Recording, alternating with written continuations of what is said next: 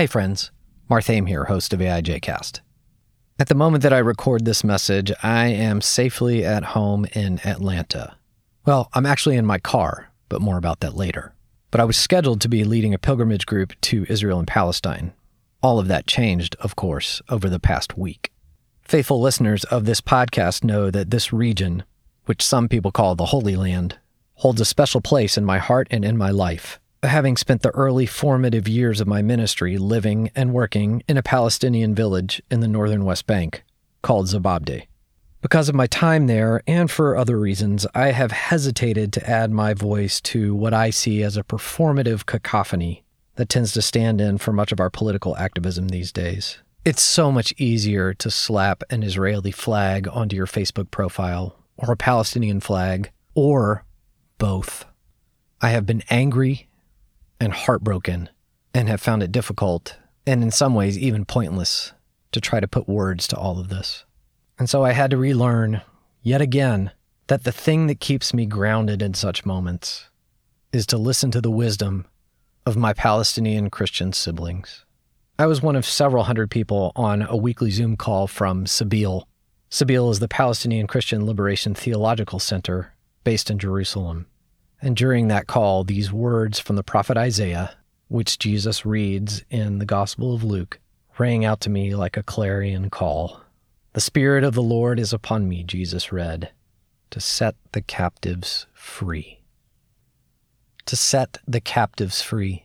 So much is being held captive in the midst of this conflict. The one hundred fifty or so Israeli hostages that are held by Hamas in Gaza, many of them elderly and children.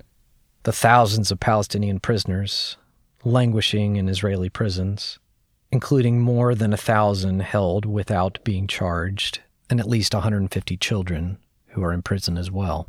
There's the two million Palestinians living in Gaza, most of them refugees or descendants of refugees, displaced when Zionist forces established the State of Israel in nineteen forty-eight, and whose lives continue to be determined by the State of Israel, who hems them in on all sides and from above and below.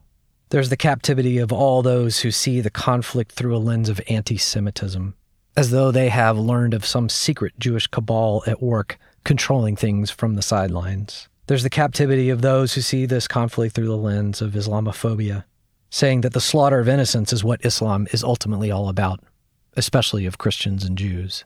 There's the three million Palestinians living under the suffering of the Israeli occupation in the West Bank and East Jerusalem, an occupation which is simply tightening and tightening and tightening.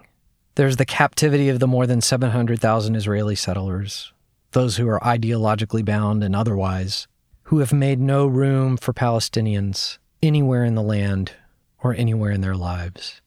There's the captivity that holds us Americans and elsewhere who are rightly outraged when Hamas kills and captures Israeli civilians, but sit silent when Israel does the same to Palestinians over and over and over again for decades on end. And then there's the captivity that sees none of this happening in the rest of the world, but is only awakened when it happens in what we call the West. And there's a captivity that holds all of us when we fail to see the humanity of anyone, including those who do not wish us well and outright wish us harm. I say all this, of course, from my place of comfort, safety, and privilege, where my biggest concern of being at home is that the construction noises next door are too loud for me to record and have sent me to a nearby park in my car. I'm not losing sleep, worrying about the fate of my loved ones held hostage by Hamas.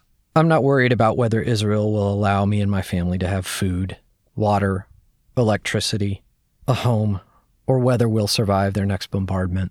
And maybe this whole reflection that I'm offering is my own version of performative activism, which is its own kind of captivity from which I too need to be released.